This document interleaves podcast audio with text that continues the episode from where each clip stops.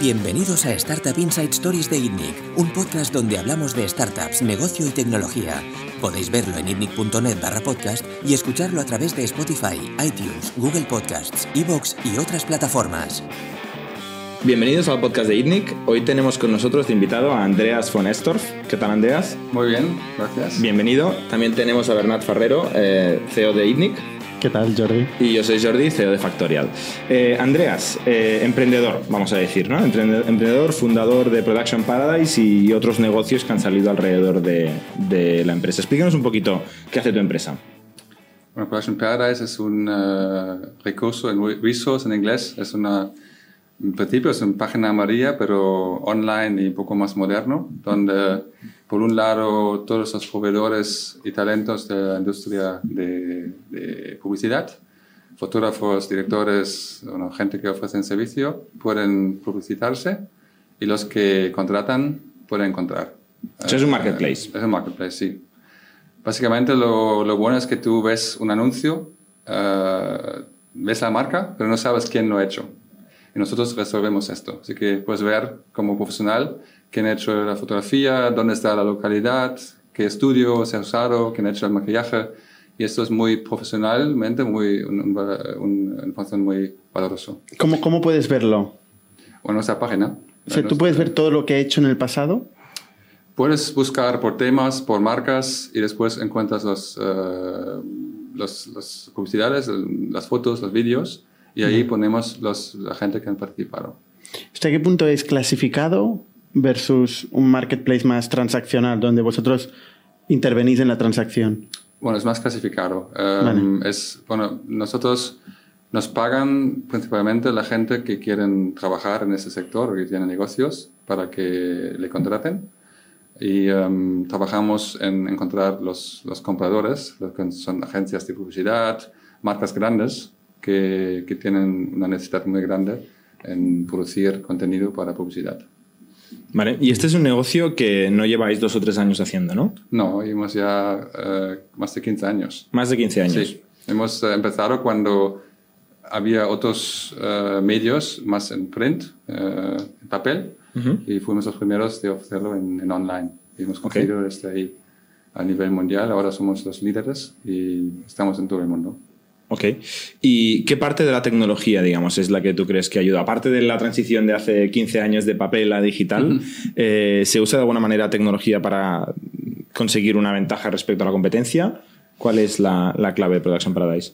Yo creo que se mezcla entre tecnología y, y cómo organizamos el contenido. Um, creo que la, la, clave ha sido que somos muy rápidos en, uh, en el momento cuando un cliente nuestro tiene una nueva publicidad o un contenido, lo puede, en 24 horas está en nuestra página, eh, incluso la descripción y todo. ¿Y esto cómo sí. sucede? ¿Hay alguien que está mirando todos los anuncios y los va subiendo a mano?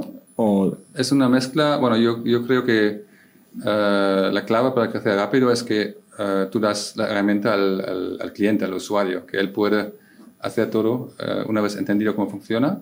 Y nosotros tenemos un equipo que solo verifica y chequea cada día si todo es correcto, porque uh -huh. es muy importante en nuestro caso el valor del contenido y el valor de los datos, porque si el cliente que quiere gastarse mucho en publicidad no quiere ir a Google a encontrar lo que sea, quiere un contenido verificado. Entonces, el primer paso es que los clientes nuestros lo suben y el segundo es nosotros lo verificamos y a veces mejoramos incluso el contenido para que parezca mejor, de calidad. Para entenderlo, ¿eh? que en lo clasificado, ¿qué es lo que encuentra? ¿Encuentras modelos? ¿Fotógrafos? Eh, ¿qué, ¿qué, es lo que está listado en vuestro clasificado exactamente? Um, bueno, sí, sí, es muy uh, niche, es muy especial. En, la, en, publicidad tú tienes equipos hasta 100 personas en un rodaje, que son, bueno, el primero siempre es el director o el fotógrafo, el creativo, que hace que solo sea bonito pero detrás hay uh, productores, hay gente que solo hacen localizaciones, hay gente que hace maquillaje, estilista, estilismo, modelos. Bueno, todas esas profesiones en ese sector están uh, representadas en nuestra página, en este clasificado. Puedes buscar por un, una profesión especial de estos, o por un contenido, o por un, una categoría. Entonces puedes encontrar todo, estilistas, modelos, sí. todo esto. ¿Y ellos son los que suben sus perfiles en vuestra página? Sí, bueno, tenemos eh, dos, dos, formas, o ellos lo hacen o tenemos en cada país un representante. Para los que no tienen tanta agilidad de hacerlo, que pueden enviarlo y los representantes lo suben. Eso es una cosa que hemos aprendido, que los muy buenos profesionales no tienen el tiempo ni quieren estar ahí una hora en la página, entonces les damos una herramienta que, vale, pues envíalo por mail y nosotros lo, nos encargamos. ¿Quién paga? Los proveedores, los fotógrafos, los productores. O sea, ¿todos estos pagan por subir su perfil? Claro, porque ellos encuentran trabajo. Es que si somos el curso número uno donde todas las agencias de publicidad y todas las marcas buscan profesionales, entonces eh, para trabajar tienes que estar en nuestra página casi, bueno. Um, el, modelo clasificado es normalmente lo que tiene es un, long tail de gente que publica gratuitamente y un pequeño porcentaje que es quien más se beneficia del, clasificado que paga, normalmente los profesionales. En vuestro caso, todo el mundo paga. Sí. Es muy especial porque estamos, uh, no hemos empezado así, hemos empezado obviamente como todos los clasificados con muchos anuncios uh, que no se pagan Um, pero hemos visto que al final uh, podemos vender el anuncio por mucho más dinero, así que la gente en nuestro portal pagan más de mil euros al año, algunos pagan cinco o diez mil euros al año, uh -huh. porque es un contenido muy valoroso y es muy importante que está súper curado. Uh -huh. Y esto, uh, claro, esas son cosas que no empiezas así. Tú empiezas de una manera y ves un poco cómo está el mercado, ves dónde está el niche y dónde está, bueno, dónde puedes monetarizar tu producto. Nosotros encontramos que en este sector lo que falta es una fuente de, de donde se puede confiar que todo lo que está dentro tiene calidad y es correcto. Entonces la calidad se paga. Eh, para entender un poco, has dicho que sois los líderes en el mundo, ¿no? De este mercado. Nosotros en, en, el, en el, top, sí. Okay. Nacional. ¿Qué números nos puedes contar de Production Paradise? Bueno, estamos uh, presentes en 50 ciudades del mundo con uh -huh. mínimo un representante. Um, es decir, uh, son las ciudades donde más producción se realiza. Barcelona es una ciudad muy importante en ese sector. -huh. Madrid, Berlín, París, Nueva York, Los Ángeles. Um, y ahí, en cada de estas ciudades, hay como una, un ecosistema de producción creativa y los representantes pues hacen eventos o hacen acciones para que la gente se asocie a nuestra, nuestra página. Es como una red de comerciales, ¿no? De account managers que hay. Sí. Bueno, les llamas eh, representantes. Sí, representantes en inglés. Y a nivel de número de clientes o revenues o... ¿Es bueno, una empresa? revenue no hablamos mucho ¿Vale? en, en, público porque, bueno, Yo, nosotros preguntamos, ¿eh? Tú lo voy a decidir. sí, sí. Bueno, tenemos... Um, nosotros siempre lo que, lo que damos es la cantidad de gente que usa nuestra plataforma, los profesionales uh -huh. que están suscritos, para uh, buscar talentos y servicios. Y de esos tenemos más de 100.000.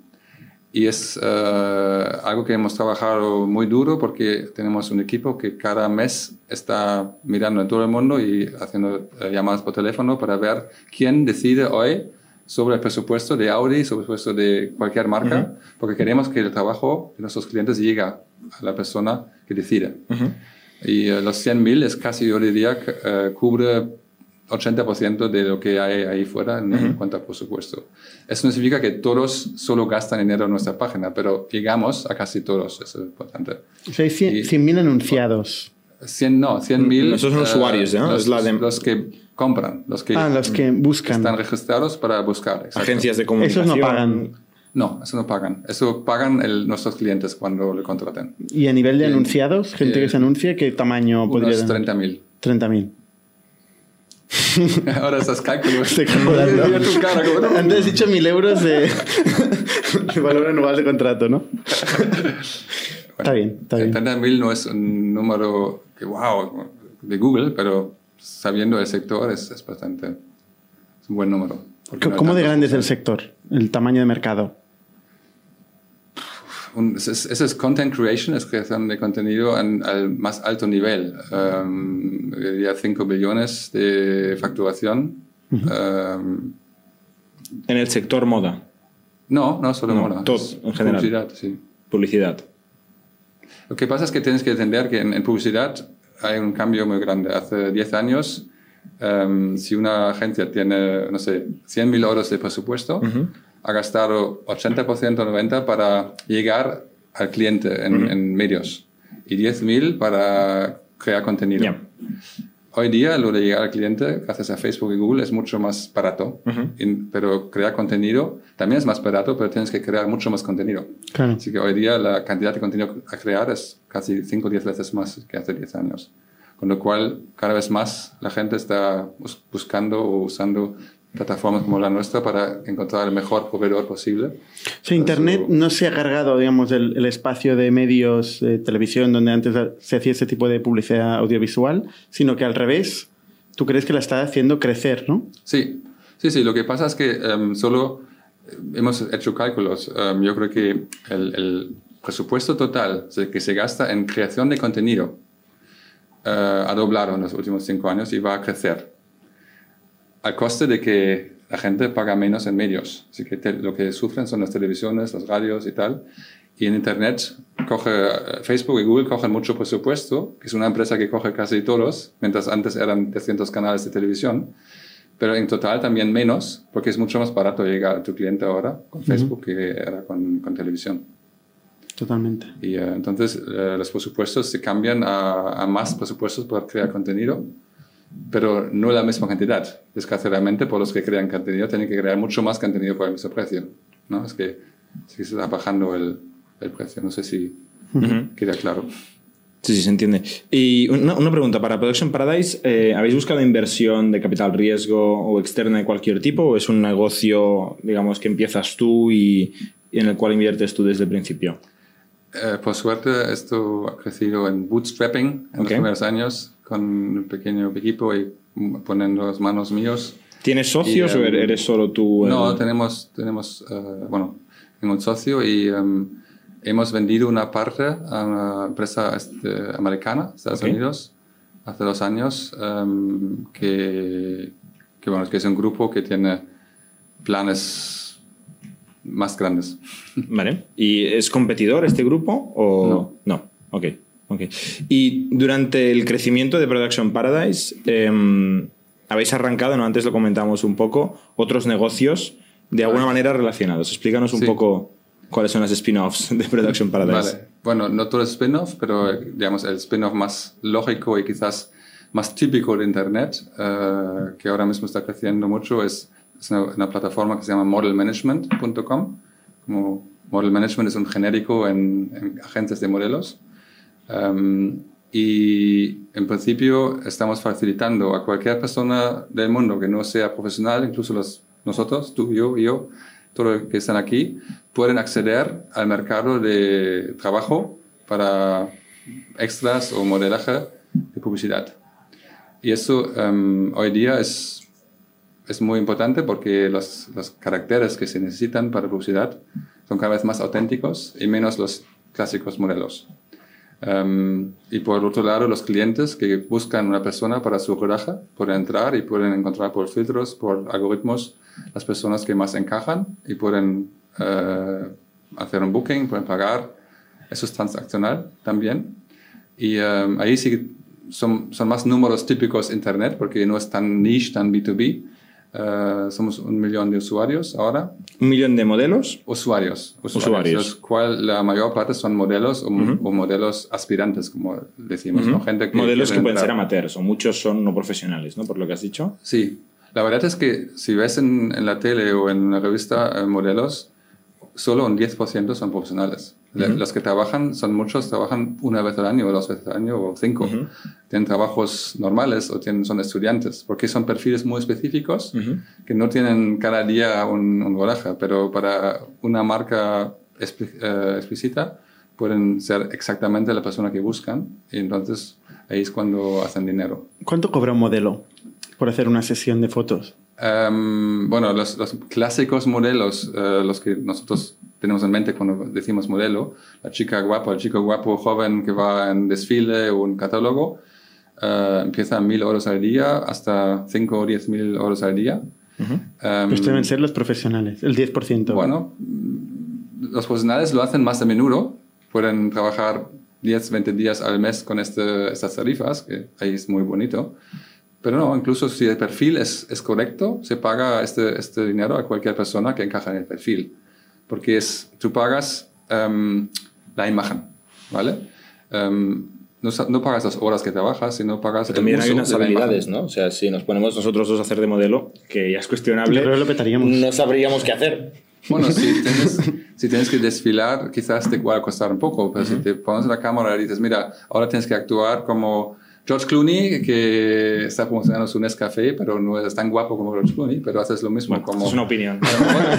no, bueno, exacto. Eh, para algunas mujeres van a decir quizás no tan guapo como él, uh, porque es más guapo. um, pero vas a, vas a poder también transmitir un mensaje parecido, no es súper complicado. Sí, hay, hay trabajos que sí que requieren una formación hasta que actuar. Y, y pero muchos son muy fáciles, que hay que sonreír la cámara o hay que decir algo, no sé. Es más el look que te ponen los estilistas y lo que tienes tú, la edad y que la imagen que transmites. Y la gente paga por la imagen, paga por año de uso, por eh, en qué países se usa, eso nadie lo los sabe. derechos de imagen que luego se explotarán. ¿no? Exacto. Ahora entiendo por qué hay un millón de usuarios, porque mil euros al día. Eh, parece Claro. atractivo, ¿no? Sí, sí, parece atractivo. Y sí, parece que es como mucha gente quiere entrar en este, en este sector y trabajar como modelo. Muchos, sí. Bueno, ahora hay un boom. ¿no? Con, la red- con Instagram sobre todo, de la cantidad Exacto. de modelos amateurs. Esto supongo que os ha empujado mucho. El model management existe antes, ¿no? De, esta, de este boom de... ¿Cuántos años lleva model Sí, management? bueno, em, hemos lanzado la primera versión en 2008, eh, pero con un enfoque un poco distinto. Y la versión que, hay, ac- que estoy explicando ahora hemos lanzado hace tres años, en Ah, ok. 2016, que es transaccional, que es como un- una herramienta de verdad para buscar y contratar a modelos y para modelos para empezar, encontrar trabajo, mejorar su perfil, eh, hacer, usar herramientas de marketing. Así que es como una plataforma, yo digo siempre es como Airbnb, pero es- no, no vendemos pisos, sino vendemos caras. ¿Quién paga? Los dos lados. O sea, el modelo para alistarse o el modelo cuando le contratan. Em, bueno, las dos cosas. Las dos cosas. O Sí, sea, yo para hacer un perfil aquí tendría que pagar algo. No, es freemium. Vale. Es que queremos que sea muy fácil entrar eh, y que todo el mundo tiene la opción, incluso encontrar un trabajo sin haber pagado nada. Em, si tú pagas un premium es porque quieres eh, estar más arriba en el, el estado, quieres también subir vídeos que otros Como un idealista. Exacto, sí.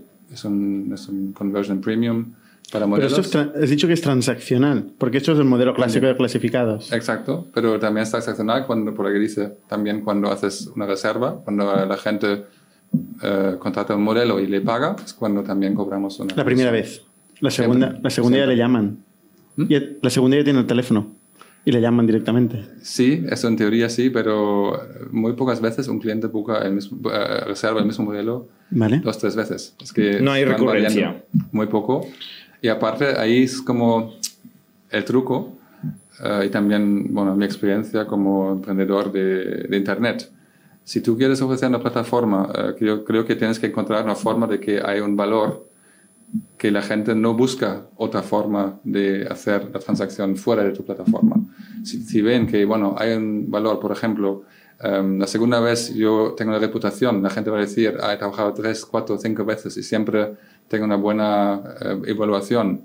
O si eh, la transacción en forma de pago o contratación es tan fácil que si cuando llamo y alguien me dice, sí, ven mañana y te pago 100 euros, pero no sabes si de verdad la otra persona viene o si cobras 100 euros, pero la plataforma te ofrece una seguridad que, claro, es un contrato. Hacéis un después- escrow.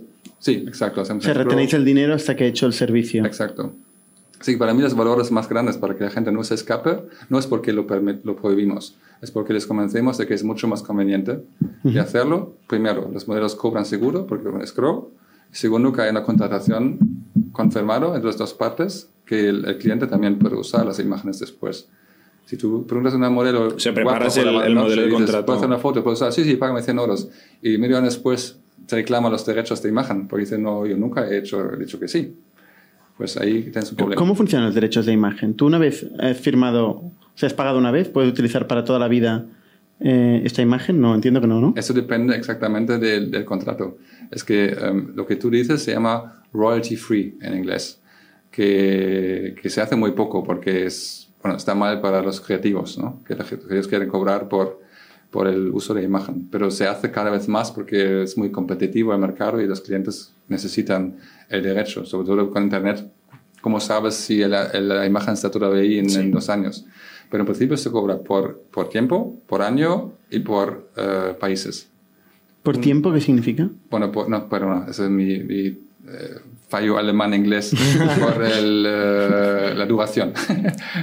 Pero time, la, la, o sea, usage puedes usarlo durante un año. Ah, vale. Pagas mil. Durante 10 años, 10.000, por entendernos. Más o menos, sí. Es una fórmula esto. Multiplicador por años okay. y multiplicador por países de uso. Si yo hago una foto de uso solo en España un año... Pero esto es cierto que en Internet, el país, por ejemplo, si ahora en la home de Factorial ponemos la foto de un modelo contratado por Model Management, no tengo ni idea de cuántos países lo van a ver.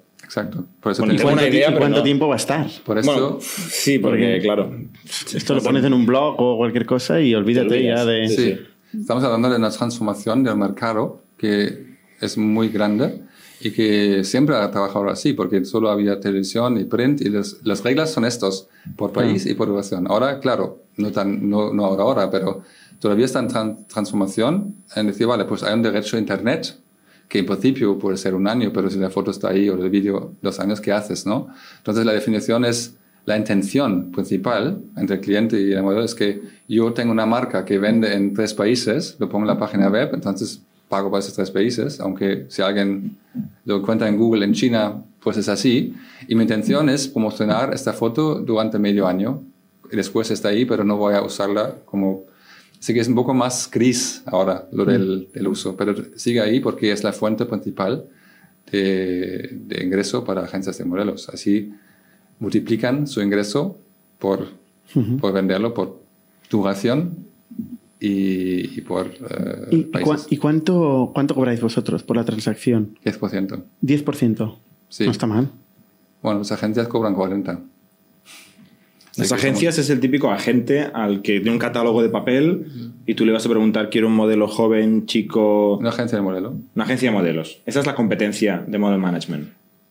Bueno, somos, sí. Es una alternativa. sí, sí, es una alternativa. Es la, la, antigua forma de hacerlo que todavía existe, pero sí, por agilidad y por uh, competitividad en, precios mucha gente ahora usa una plataforma como la nuestra. Pero en cambio una agencia de modelos seguramente es proveedor de Production Paradise. Correcto, por eso también es un spin-off de Production Paradise. Okay. O sea, ahí tienes, por una parte... Sí, entras en un mercado.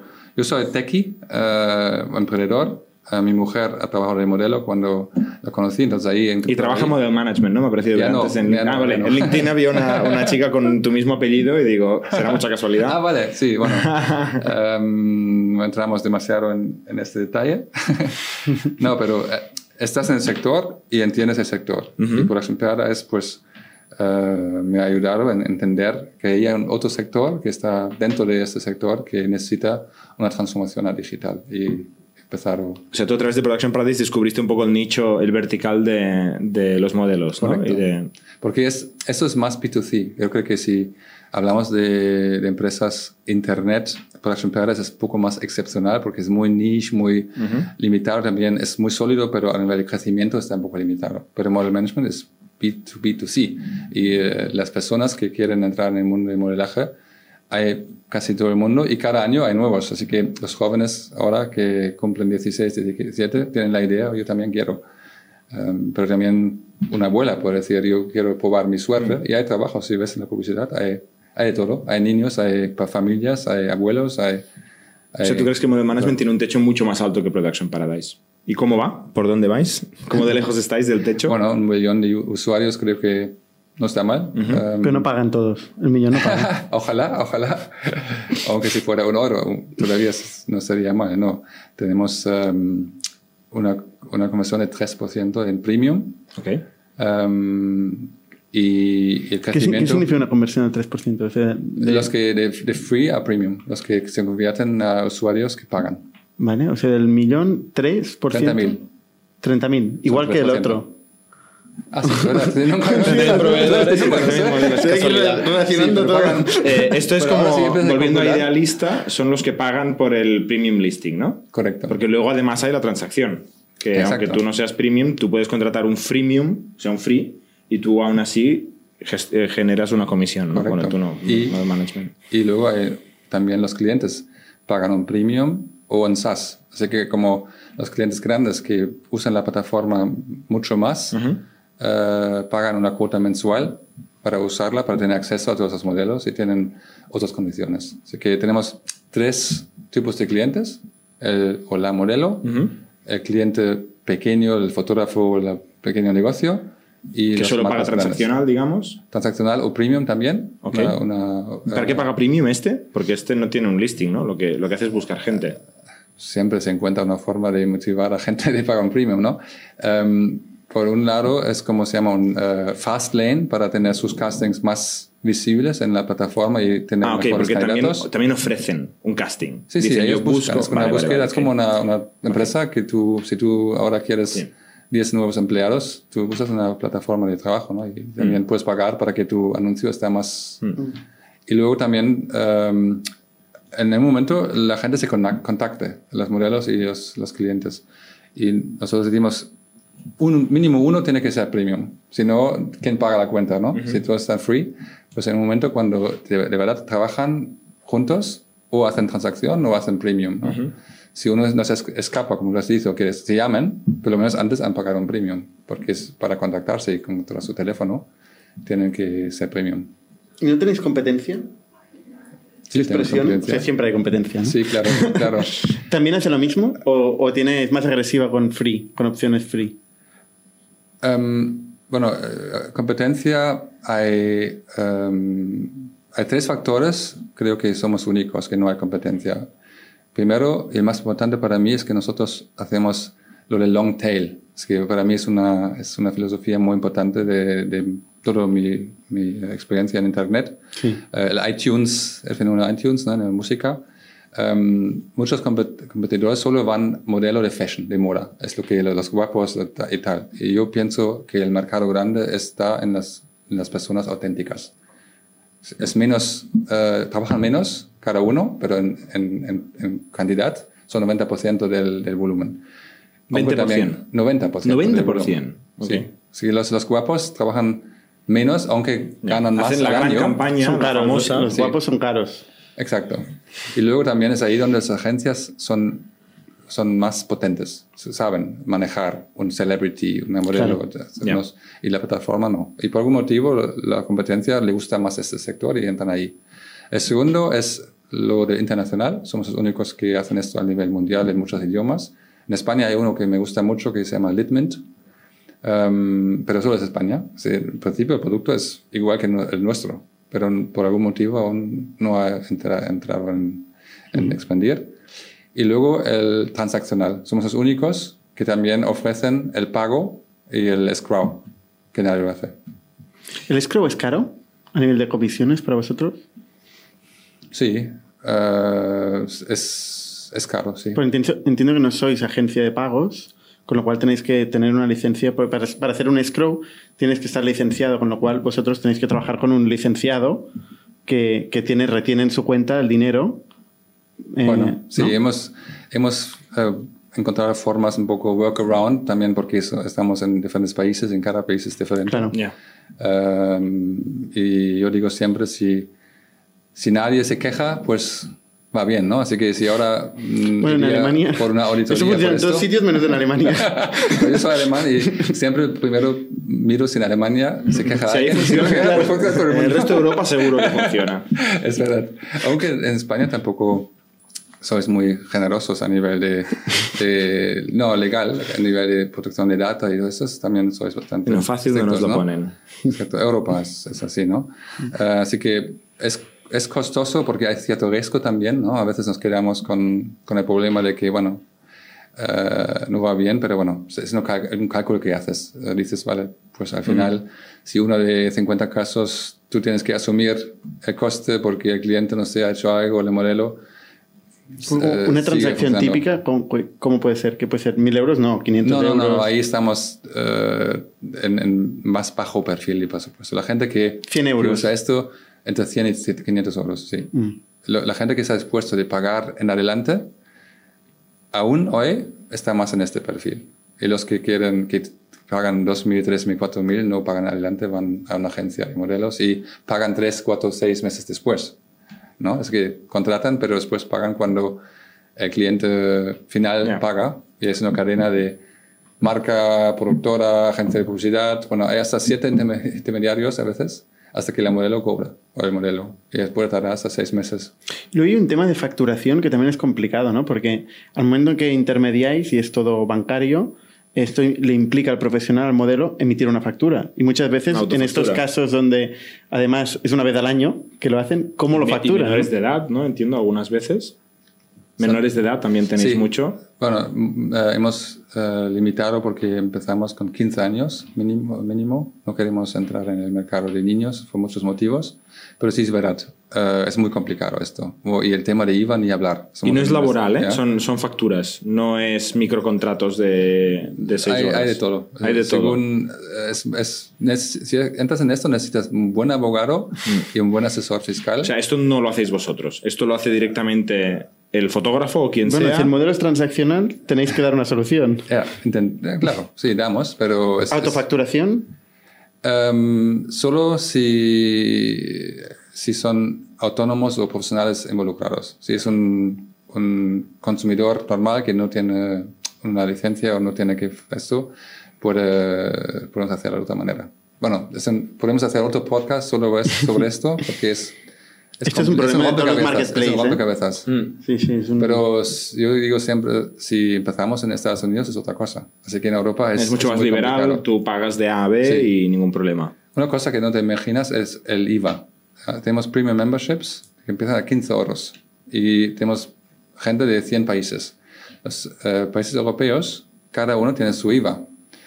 Y yo tengo que pagar para cada modelo, chica, chico, que paga 15 euros, el IVA del país.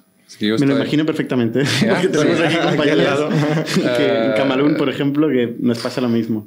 Y, claro, tienes es un micromanagement increíble. Además, cada agencia tributaria de cada país es de su padre, de su madre, tiene su forma de ingresar el IVA, eh, sus modelos, todo. O sea, claro.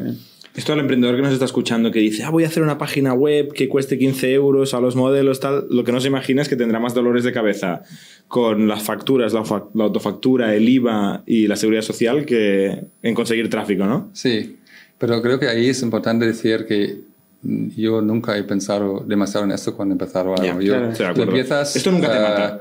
Eso se cuando eres pequeño la gente no, no, dice nada. Es cuando creces, cuando tienes cierto éxito, es cuando tienes que mirar bien esas cosas y coger Problema de ricos. Sí, problema de ricos, sí. ¿no? Sí, sí, sí. Si lo consigues es que eres alguien. Oye, y aparte de Model Management, así brevemente, em, arrancaste varios proyectos a la vez, ¿no me parece? ¿Cuáles son los, los otros proyectos que arrancaste? Bueno, últimamente el que más me gusta y que, que, que quizás vale la pena hablar es un, un coworking ok, pero no me lo esperaba. Pero en Alemania no es competente de aquí. Ok, no pasa nada. Uh, que se llama Pioneers Club. Ok. Es un poco una mezcla entre WeWork y Soho House, pero no es tan grande. es, es solo, hemos empezado hace dos años. Y nivel alto, ¿eh? Porque WeWork y Soho House, el nivel está muy alto. Uh, para, solo el concepto a nivel de look and feel y voy a explicar un poco por qué. Por club, ¿no? Por Soho House y por WeWork, por tipo de coworking. Pero lejos, lejos de, del tamaño de estas empresas, está claro. Um, y lo hemos hecho en Alemania porque en Alemania hay una cosa muy especial que no existe en otros países, que las empresas grandes que todos conocemos no están todos en una o dos ciudades, como aquí en Barcelona, Madrid, están en todo el país. Y el problema que tiene este país es que, claro, la gente quiere vivir en Hamburgo, en Múnich, en Colonia, en Berlín, pero las empresas están en pueblos que a veces tienen 50.000 habitantes, de los cuales 30.000 trabajan para esta empresa. Y ahora con los jóvenes talentos se van de esos pueblos porque no quieren vivir ahí, aunque tienen una empresa grande, pero vivir en un pueblo no es lo que quieren. Entonces necesitan un ecosistema, un sistema, algo que les recuerda como Berlín, ¿no? Entonces hemos hecho un coworking que tiene, si estás dentro, piensas que estás en Berlín o en Silicon Valley. Um, y ahí lo especial es que juntamos uh, fundadores con empresas, en alemán se llama Mittelstand, que son corporates, Miele, por ejemplo, Miele, ¿conoces? Es Mittelstand. Son grandes, son medidas mundiales, pero son de familia y están en un pequeño pueblo. Y uh, juntamos los trabajadores de esas corporates, con los fundadores o potenciales fundadores y ahí crean ideas nuevas para empezar negocios. Pero negocios solucionando un problema real que existe en una empresa grande. Esa es la gran diferencia. Aquí, con el Silicon Valley, se inventa problemas que quizás no hay o hay de consumidores, pero ahí es como hay un B2B y Mil dice, mira, mm, en cinco años mi lavadora, por ejemplo, ¿cómo será? ¿Cómo compra el consumidor? Y los fundadores pues se ponen en un hackathon y proponen y el que gana pues tiene una versión de Mille y ahí trabajan juntos en... en, Berlín hay varios de estos. En Berlín hay muchos, claro. Sí, que hacen exactamente esto. Mezclan fundadores y, y corporates. Factory, ¿no? Es el más grande. Por ejemplo, Factory, eh, es uno de estos, ¿no? Sí, sí. Pero, eh, Pero tú ahí ofreces el espacio para que esto suceda. Sí. Tú no te pones con la aceleración o la incubación de estos proyectos. No, no nos metemos en, en invertir ni nada. Sí, es un ecosistema. Es, como, es un ecosistema. Um, sí. Hacemos, uh, tenemos un equipo que organiza eventos, que también hace uh, una acción de venta para que la gente se asocia y, y Para los corporates. Exacto, y también para buscar los fundadores, ¿no? que tampoco es fácil, pero lo que queremos es que, que las cosas pasan, que, que, que, hay algo que se crea. Y um, tenemos también uh, un apoyo del, del Estado, porque ven el potencial de esto, es un poco un tema muy alemán. Y bueno, estamos ahora... ¿Cómo combinas todas estas actividades? y además en Alemania, ¿no? Porque tú vives aquí en Barcelona. Sí, pues eh, me veis que no soy un chaval de 30 años, ¿no?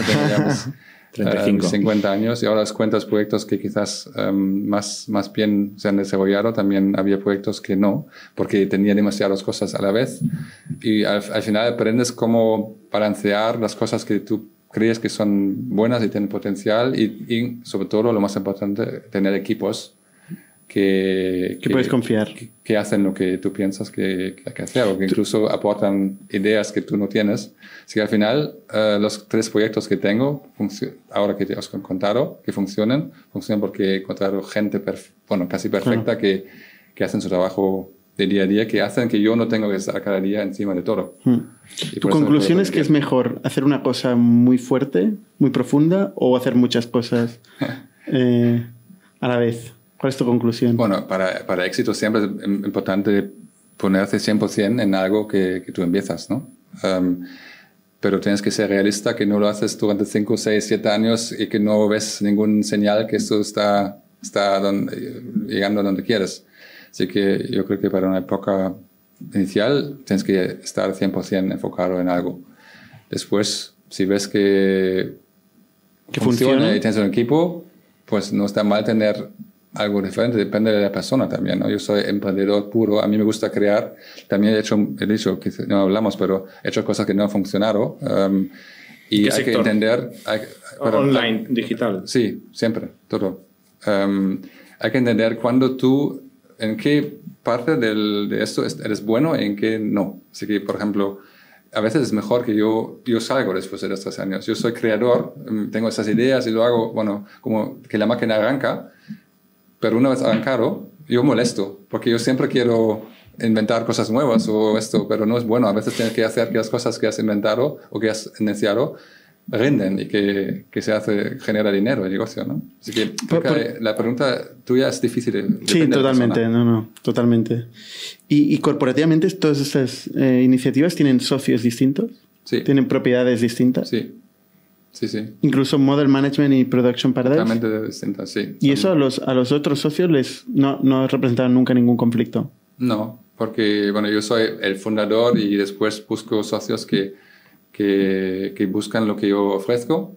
Bueno, necesitan algo, alguien que tiene la idea y que, que hace el, el arranque y, y, bueno, saben lo que, con, quién, con quién se están metiendo. De que, ¿Cuánto no. dura el arranque?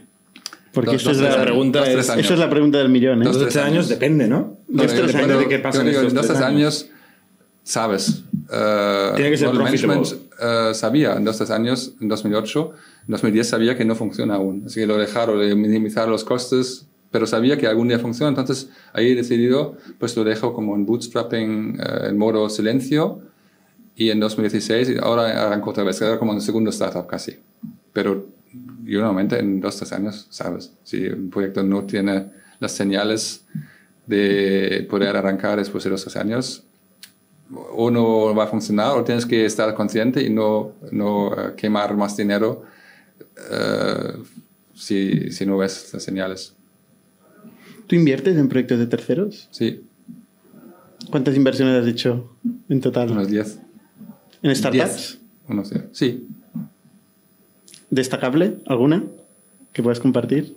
Em, la verdad es que como inversor hasta ahora no soy muy bueno. Quizás soy demasiado emocional o me, es fácil convencerme de decir, vale, pues me va, bien, va muy bien, no sé. Um, lo último eh, es un startup que se llama Podcast, es de aquí, de Barcelona. No podcast, podcast. Y um, ofrecen un, un, live streaming para influencers, que ahí está un poco en vínculo con, con el model management. Y hemos también ayudado mucho en que arranque. Quizás ahí tengo suerte y esta vez sí puedo decir, he hecho una buena inversión y, un buen éxito algún día. La gente solo cuenta la, la buena, en singular, ¿eh? la gente que invierte solo tiene que encontrar una que... Ya, pero bueno, es que como inversor, con una claro, muchas que no funcionan. Depende de la cantidad que inviertas y tal, pero sí. Yo, yo uh, quizás tengo que dedicarme más tiempo a... Yo creo que si eres inversor también tienes que enfocar en hacerlo bien y creo que yo he hecho un poco demasiado rápidas cosas y no sé, yo, me considero hasta, hasta ahora un buen inversor. Yo soy bueno cuando yo invierto en mi, uh, mi proyecto y, y, ayudo a arrancarlo. Es, hay que saber en, qué, es bueno, y qué no. Sí. Y ahora mismo, eh, ¿cuál es tu ocupación principal? Porque hay Production Paradise sigue y tú estás involucrado, ¿no? Sí. Y Model Management como socio más bien. Como socio. o sea, ahí a nivel ejecutivo. Advisory board se puede decir, ¿no? Vale. Pero sí. Model management. Sí, ahí, ahí estás hace un año he entrado a full otra vez porque veo como hay como unos señales bestiales de crecimiento que digo, ahora sí que quiero... quiero meterle gas. Sí, meterle gas. ¿Qué señales? Bueno, un uh, traction, uh, un crecimiento de factor 10 en cuanto a usuarios mensuales, estamos a 60 mil usuarios mensuales ahora que se crean perfiles. Hace un año eran como 5 mil, um, o hace un año y medio. Y um, en todo, en, revenue, en todo, está como, no sé, de repente está, está creciendo mucho. ¿Qué vas a hacer con este proyecto? ¿Vas a buscar inversores? ¿Vas a venderlo? he hecho, acabo de hacer una pequeña ronda uh, de 700 mil euros de Angel Round y la idea era que buscar algunas personas que, que pueden aportar valor y, o network para crecer más rápido y que ponen dinero para, para comprometerse, para estar más, más motivado. Y luego la inversión y el coworking, eso lo haces un poco al lado, ¿no? Tu actividad principal ahora es model management. Exacto, eso he empezado hace tres años. Yo siempre tengo mis, si ves mis 30 años, tengo siempre un enfoque de los tres años en otra cosa. Puede que en Model Management vuelva a la misma 10 años después, pero un poco mi ritmo, que me emociona mucho empezar algo, meterle y, y si funciona bien y si no, pues no, es así, es la vida, ¿no? Pero después, cuando una vez está, mmm, veo que, como he dicho, otra gente quizás pueda ser mejor. ¿Cuánto inviertes en un proyecto? Por ejemplo, Model Management, para arrancarlo, ¿cuánto, cuánto dinero invertiste? Bueno, hemos invertido yo y mi socio más de un millón de euros. Claro, esto no, no todo el mundo puede decir, oye, voy a arrancar algo, meter un millón de euros y ver qué pasa, ¿no? No, pero no hemos, claro, es verdad, uh, tampoco no, siempre invierto un millón de euros. Hemos, Imagino que al principio no metías un millón de euros quizás, los proyectos. Quizás mm, he estado muy cerca de mi fallo más grande, porque hemos invertido esto en 2008 sí, sí.